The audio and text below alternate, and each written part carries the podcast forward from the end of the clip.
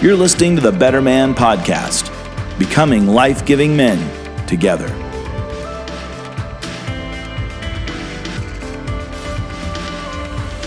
Hi, this is Mark Matlock. I'm here with Robert Lewis, and we want to welcome you to the Better Man Podcast. We want to talk a little bit about who we are and why we're here. And we're just really excited that you are going to join us kind of on a journey to understand our masculinity and this world that we're in. And we want to do that in as healthy of a way possible. But uh, this is my co host, uh, Robert Lewis. Mark, great to be with you. This is a new adventure for both of us, and I'm excited about taking this with you. I, I think about the world in which we're living and where men are today, and uh, nothing could be better than talking about where men are, what men need, uh, how men can better make the most of themselves. Uh, and that's what we're about. And uh, we want to do that journey with the men listening to us and together we hope that you'll just kind of see our time together as kind of that little thing you can do maybe at lunch or uh, during a, a, few minutes of your day, just escape and think a little bit more about what it means to be a man in today's society. But Robert, you've been on this journey for quite a long time. And tell us how you got started. A lot of people consider you to be like the godfather of, of the men's movement. Uh, you know, tell us a little bit how you got started in working with men and helping them deal with their masculinity. Well, my adventure began in uh, the early 90s when a group of uh, men who were attending my church took me out to breakfast and basically said, Robert, could we do something special for the men of our church? Uh, like a lot of churches, uh, even today, churches are organized around children, youth, women, worship, missions, those kind of things, but very rarely will you find a church with a robust men's ministry in it. And our church was exactly like that. We had a lot of great things going on, but not really anything specifically geared to men. So these men took me to breakfast and we talked, and they said, Could we, get together and just talk about things we're facing? These were, most of us were young. We were uh, starting out new careers, young families, those kind of things, new stresses. And guys were just wanting to encourage one another. And so they asked me to do that. So that began my uh, uh, journey into this world of masculinity because they wanted me to speak specifically to men. And my first awareness was I didn't know anything about men. Uh, I'd never studied it. Um, I wasn't even sure how to define manhood. So um, that started a, a time of uh, looking at what was out there books, materials, uh, writings, those kind of things. And I found even in American society, there was very little out there. So that journey began about the time Promise Keepers actually was starting up in Colorado. Uh, so I began to meet with a small group of men and just talk about the subject. And uh, quite frankly, we spent most of that first year just wandering around, pooling our ignorance together. But the second year, uh, with those interactions and with listening to guys and listening to myself, what I didn't know, as well as things that were connecting with me as I'd talk with the guys, we began to uncover things that really did interest men about their relationship, about being a parent, uh, how to succeed uh, with the family and with with uh, their wives, uh, how to grow closer together and to be honest and speak, um, you know, in a much more vulnerable way about how they became who they became and a lot of that led to their past and dad, which is a whole world I'd never, I'd kind of hidden from myself, but it was a whole world that just opened up all kinds of discussions. And so we began to probe that. And then that's what led to what ended up one of the greatest adventures of my life. And that is this uh, world of ministering to men that then became explosive in our church during the 90s and the early 2000s that uh, I took into actually some written material called Men's Fraternity. And that Men's Fraternity then was published and went around the United States and around the world. Yeah, in fact, the, the publisher of Men's Fraternity tells me that they, they think there's somewhere around 3 million men that have gone through that. uh, just in the U.S. and you know worldwide as well. I mean, crazy the amount of people that's impacted. Amazing journey. I've been in all kinds of foreign countries: China, Australia, Spain, uh, El Salvador. I've just seen that men all have the same issues, but no one is popping the top off their heart and peering in there and helping them understand what's really happening to them today and and helping them uh, better articulate to themselves how they can be who I think they want to be, but in today's world don't know how to be. So everywhere that message has been spoken, and I've had that privilege of doing that all over the world, um, it's resonated with men, and men have come, uh, not just church men, but uh, community men. And uh, in the last couple of years, I've created some new material that we've done out into the community, and that has had a uh, real responsiveness by the community um, of all types of men, young and old. And we've done it uh, a number of times, and now we're feeling like, you know, this is something, this information, especially in light of where the culture is today, with the breakdown of masculinity to the place that we call it toxic, this needs to be heard. And uh, that's what has brought us here today, you and me, Mark, to talk about how to unleash within our churches and in our community, uh, our communities, a better manhood. Yeah, I, I know for me, I was involved in youth ministry for 25 years, working with uh, teenagers from middle school all the way through uh, high school helping them just apply the Bible to their life. And one of the ways that I first came in contact with your material was you wrote a book called Raising a Modern Day Knight, which was mm-hmm. about uh, rites of passage for young men that are kind of missing in our in our culture and our church traditions as well.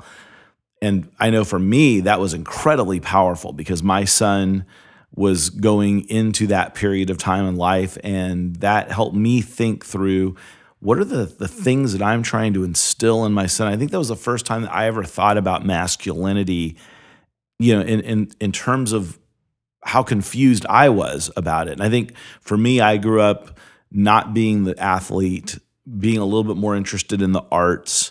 Uh, I was smaller in my class, so I was always picked last.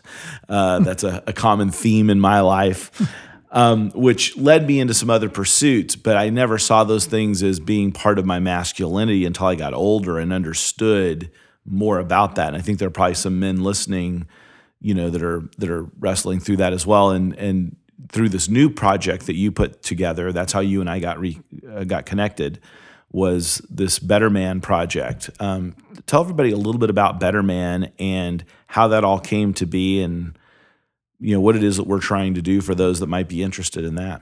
Well, a couple of years ago, I had uh, a number of friends who once again came to me and said, "Could we do something again for the men of our community?" And so uh, I got those men together. Uh, most of them were, I'd say, forty and up, and uh, we discussed a way to reach the younger men of our city.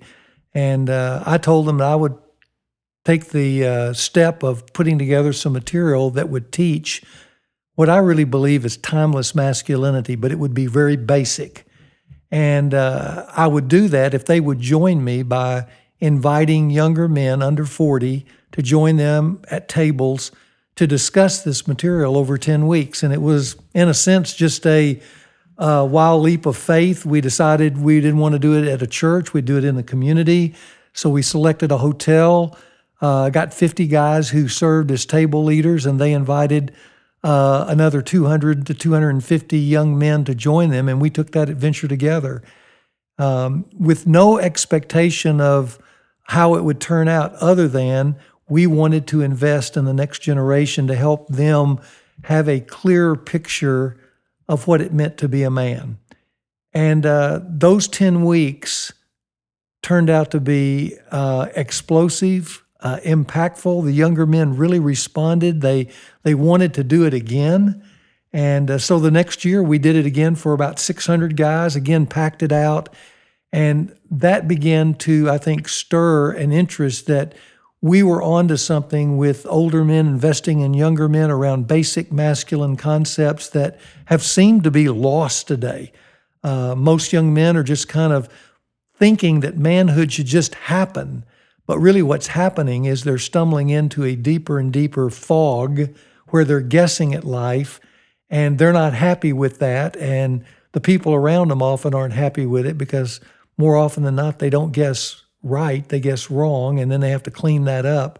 So we wanted to help eliminate a lot of those obstacles, make a, a greater clarity, bring a greater clarity to masculinity, and help these young men uh, find that way, interacting with older men along the way. And uh, we did that, and then uh, out of that, some other men heard about it and asked us if we would think about putting that together to offer that in a broader context, even a national context. And uh, they were willing to get behind us to do that. So we joined together, and that's when you got invited onto the team to be a part of that. And so here we are today, uh, launching, at least publicly for the first time, this idea of Better Man, which is what uh, our organization is now named. Better Man to help men move, not to be perfect men, not to be the best man, but we all are broken and needing help, and we want to encourage men to upgrade their manhood by building into one another's lives using this basic, timeless, biblical, masculine information.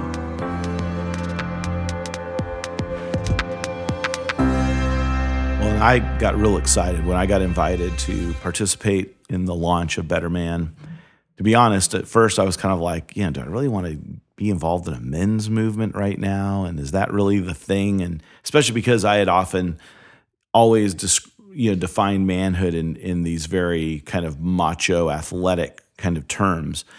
And when I sat down with you and we talked about some of the things that we talk about in future weeks, you know, what, what is a real definition of manhood? What does that really look like? I was just like, wow, this is what our world needs today. Mm-hmm. Uh, how could I not be a part of helping this thing take off? And then watching the pilot programs that we've run since then and the way that men have um, really responded to those has been really, really wonderful.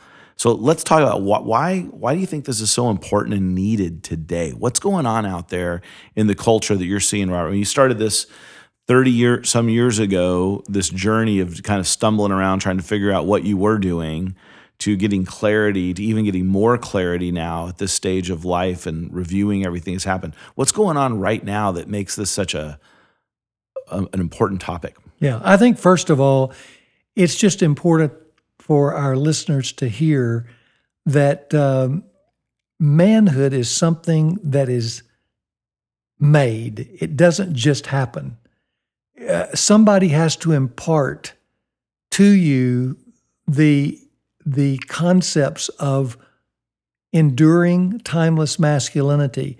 And if somebody doesn't do that for you they don't just happen.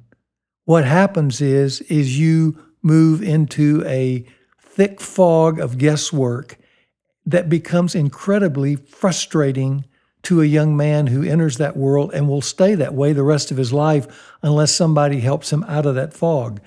That's what I discovered for my own life years ago when those men first came to me and said, Help us with uh, being a, a, a man, help us with our relationships. And no one had ever asked me that. And when I started thinking what I would say, I didn't really have anything to say. I realized I was in a fog at the time. And so I think one of the things that is most important today is that um, we need, first of all, to help men uh, take the pressure off themselves by saying, You're not supposed to know what it means to be a man. Hmm. Somebody has to help you with that or give you that. That needs to be imparted to you because manhood doesn't just happen. Manhood is something that is made that you're called to. And if somebody doesn't call you to it and give you that information, you're going to stay lost. And for a lot of young men, just hearing that, it's kind of like it brings a little bit of relief because they're they're thinking, I'm supposed to know. And what I'd want everybody to hear me say is, no, you're not. You're not supposed to know. You are supposed to find out. The question is, where do you go to find out? And that's what this whole Better Man adventure is about, is helping young men, or any man really, find out where that information is and then go and learn about it and then be able to practice that. And I think what you were talking about, um, you know, hearing uh, me talk about what it means to be a man, I think if you ask most men anywhere in the world what it means to be a man, they're not going to be able to tell you. Not in, in a way that gives them any motivation, even for themselves. Um, they'll speak in terms of the culture, which is more toxic than authentic. But knowing what a real man is, is something that had to be imparted. And it's interesting if you look down through history, most nations or civilizations had a way of indoctrinating their young men into manhood. Uh, most primitive countries uh, or cultures, even today, have manhood rituals or manhood ceremonies. If you go back and look in uh, our past, all the way back to Europe, they had very elaborate manhood inductions and ceremonies. A lot of our fraternities on college campuses originated out of some of those things to bring up a younger generation into a clear understanding of what it means to be a man. Unfortunately, since the 20th century, that background, that backdrop, that imparting of wisdom, especially masculine wisdom, has faded away. And now we're living in the 21st century with all our technology, with all our information age orientation. And yet, this language of manhood, this definition, the, this dictionary of masculinity, a definition of what it means to be a man that, that is clear and can be articulated and, and is motivating, that has been lost. And what we have now is kind of a, a wasteland out there where we're raising up young men and launching them to a highly sophisticated culture with no masculine compass, where they have to guess their way through life or they have to embrace what I call cheap, stunted images of masculinity that the culture, at least in the, the different uh, uh, uh, social mediums, produce that usually are uh, uh, dead end oriented masculinity that just brings more problems than it does solutions. That's what they're left with. And uh, you would hope that the family could have corrected that, but we have the breakdown of the family. Most young men, almost half of young men growing up today, don't even have dad at home. And those that do, a lot of times the dad is more um, voiceless. He doesn't know how to communicate anything that's clear about being a man. He'll attend their sporting events, he'll yell at him on the field, be a man, but he can't actually off the field tell his son what that means. That's where we are today. And so young men go into adulthood maybe educationally rich, but in terms of masculine orientation, actually in poverty. And what that produces is a lot of pain, problems, and messes. And that's where we are today.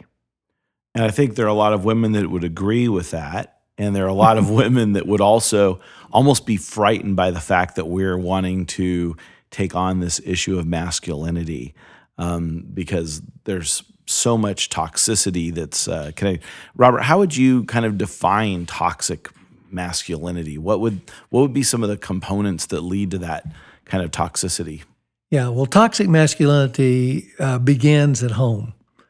And that's why I mentioned the breakdown of the home, and and and even more specifically, it it uh, is rooted. The first root of toxic masculinity is the absence of dad, either physically or emotionally.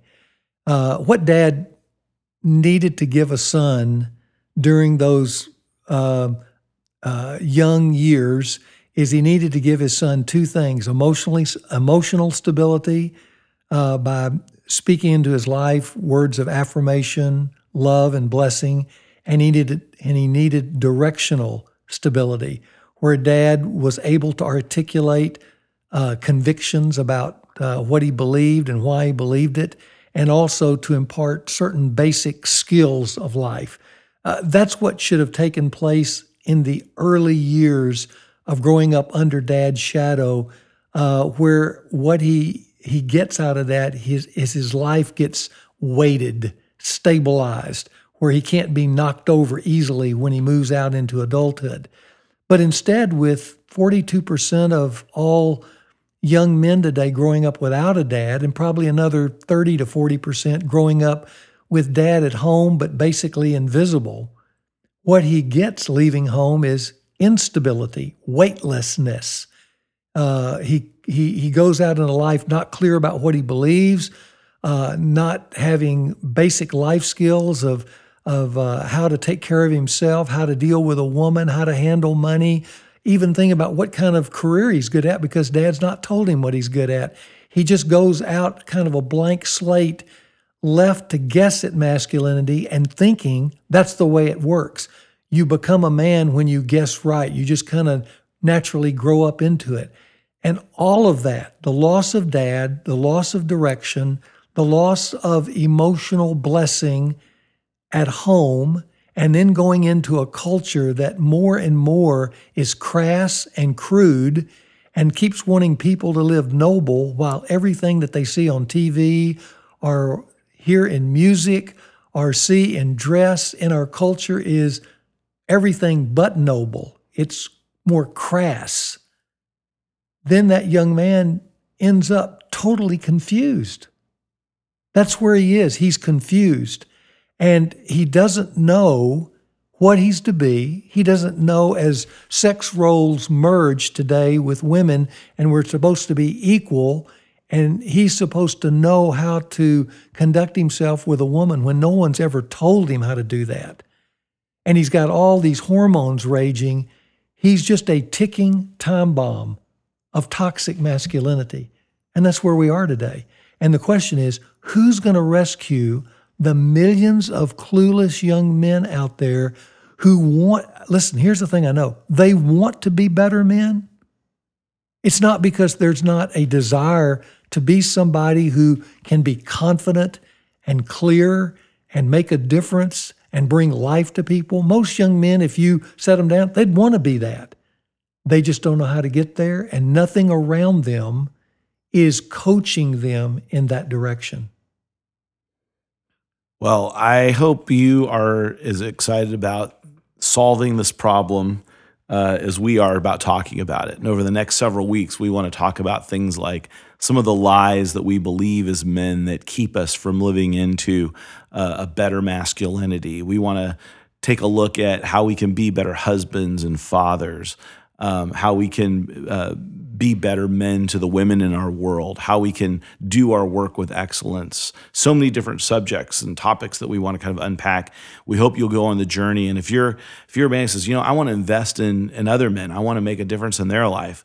Uh, we want to help equip you and empower you to be a multiplier in spreading, you know, the, this idea of, of a better masculinity um, in our culture and in our world. Uh, if you go to our website, betterman.com, you can sign up to get information about our 10 week program that uh, is a live program that we are inviting churches and organizations to host around the country in 2020. We've got pilots that are running right now. You can find out more about those, but we'd love to have you come and, and host that as an organization or a church. Uh, be a, a, a, table leader around the table. Everything's free. We're giving it all away. Uh, we just want to uh, engage you in, in a part of this solution. So we're excited. Robert, thanks for being Boy, here. I'm excited too, Mark. Great got, to be with you. We got a lot of weeks ahead of us and a lot of stuff to unpack, and I can't wait to get started. So thank you. Hey, this is Mark Matlock with the Better Man Podcast. I just want to remind you to leave a review and subscribe to the Better Man Podcast on whatever platform you're listening from. If you're a church or organization leader interested in bringing a Better Man 10 week event to your community, go to betterman.com for information.